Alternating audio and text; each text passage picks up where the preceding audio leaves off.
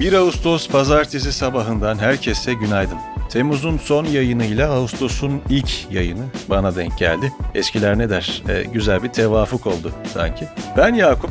Yazın son ayına girerken hepinize güzel bir gün ve iyi bir hafta diliyorum. Umuyorum Ağustos ayı gürültüsüz, patırtısız ve sakin, keyifle hatırladığımız bir ay olarak geçer gider. Bugünün bülteni Wu Network destekleriyle ulaşıyor. Dünyadaki en yüksek hacimli kripto para borsaları arasında ilk onda yer alan Wu Network, ayrıcalıklı kripto para alım satım hizmetiyle Türkiye'de. Ayrıntılar bültende. Haftaya başlarken TÜİK, yüksek öğretim istihdam göstergelerini yayımlayacak. Birleşmiş Milletler, nükleer silahların yayılmasını önleme konferansı düzenleyecek. Bu hafta çarşamba günü TÜİK tüketici fiyat endeksini yayımlayacak. OPEC Plus bakanları petrol üretimi artışını değerlendirmek için toplanacak. ASEAN Dışişleri Bakanları bir araya gelecek. Cuma günü Cumhurbaşkanı Erdoğan, Rusya Devlet Başkanı Putin'le görüşecek. Piyasalar ve ekonomi Türkiye'de dış ticaret açığı, Haziran ayında yıllık %185 artışla 8,2 milyar dolar oldu. Yılın ilk yarısında ihracat %20, ithalat ise %40,6 artarken dış ticaret açığı 21,2 milyar dolardan 51,4 milyar dolara yükseldi. Türk İş'in araştırmasına göre açlık sınırı Temmuz ayında 6840 liraya yükseldi. Mutfak enflasyonu da %128,4 olarak kaydedildi. Ticari kredi faizleri 22 Temmuz haftasında %29,7'ye yükseldi ve Kasım 2018'den bu yana en yüksek seviye kaydedildi. Cumhurbaşkanı Erdoğan 2022 yılı fındık alım fiyatının kilogram başına ortalama 54 lira olarak belirlendiğini açıkladı. 2021'de kilogram fiyatı 3,5 lira olan makarnalık buğday tohumluğunun fiyatı 2022 için %218 artarak 10,5 lira olarak belirlendi. Arpa tohumluğu ise %177 artışla 9 liraya yükseldi. Fed'in enflasyon takibinde dikkate aldığı PCE fiyat endeksi, Haziran ayında yıllık bazda %6,8 ile son 40 yılın en büyük artışını kaydetti. Avro bölgesinde enflasyon, enerji ve gıda fiyatlarındaki artışın etkisiyle Temmuz ayında %8,9'a yükselirken Fransa ve İspanya'da rekor tazeledi. Bölge ekonomisi ilk çeyrekteki %0,5 büyümenin ardından ikinci çeyrekte de %0,7 büyüdü. İş Dünyası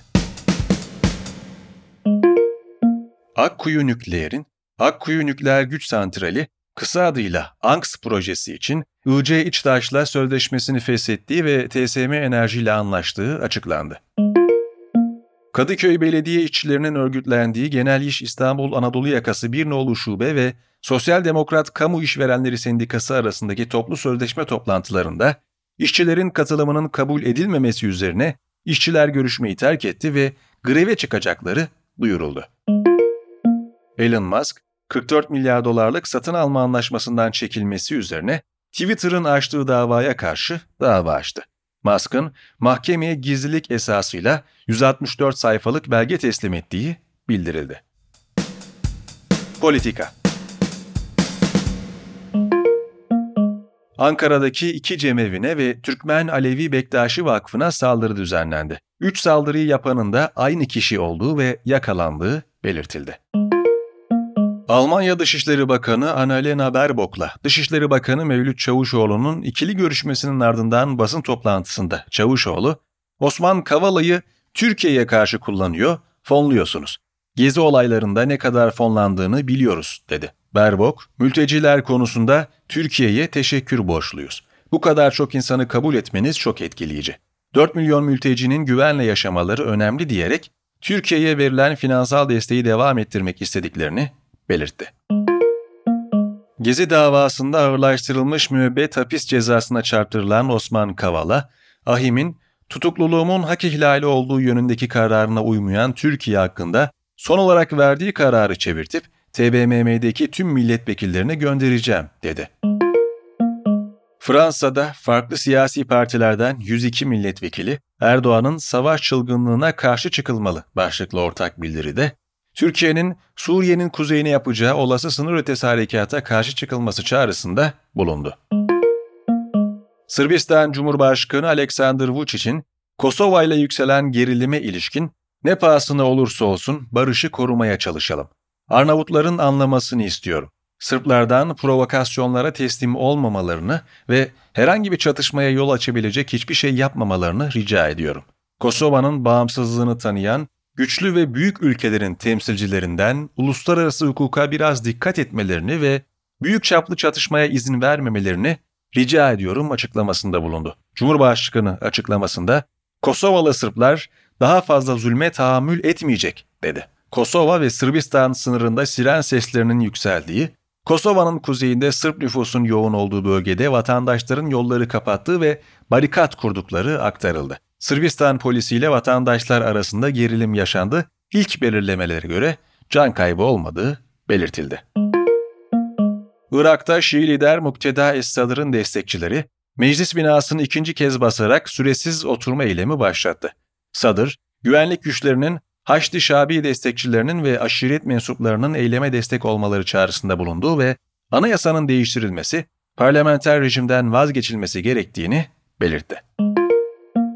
ABD Temsilciler Meclisi Başkanı Nancy Pelosi'nin Hint-Pasifik ülkelerine ziyaretleri kapsamında Singapur, Malezya, Güney Kore ve Japonya'yı ziyaret edeceği belirtilirken Tayvan ziyaretine dair açıklama yapılmadı.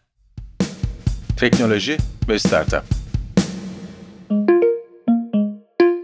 TOK CEO'su Mehmet Gürcan Karakaş, yerli otomobilin 2023'ün ilk çeyreğinde Türkiye'de 18 ay sonra Avrupa'da satışa çıkacağını duyurdu. 5G teknolojisi İstanbul Havalimanı'ndaki törenle ilk kez hizmete sunuldu. Japonya Ticaret Bakanı Hakuida Koichi, ABD ve Japonya'nın yeni nesil yarı iletkenler üretmek için ortak uluslararası araştırma merkezi kuracağını bildirdi. Intel, SpaceX ve Philip Morris'in aralarında bulunduğu binden fazla şirketin yüz tanıma cihazı FindFace'i satın alan Rusya merkezli Enteglab'in veri tabanında kayıtlı olduğu ortaya çıktı. Instagram, TikTok'u andıran tam ekran ana sayfa tasarımının testlerini şimdilik durdurdu. Spor İlke Özyüksel, Mısır'da düzenlenen Dünya Modern Pentatlon Şampiyonası'nda bronz madalya kazanarak Türkiye adına şampiyonanın büyükler seviyesindeki ilk madalyasını kazandı.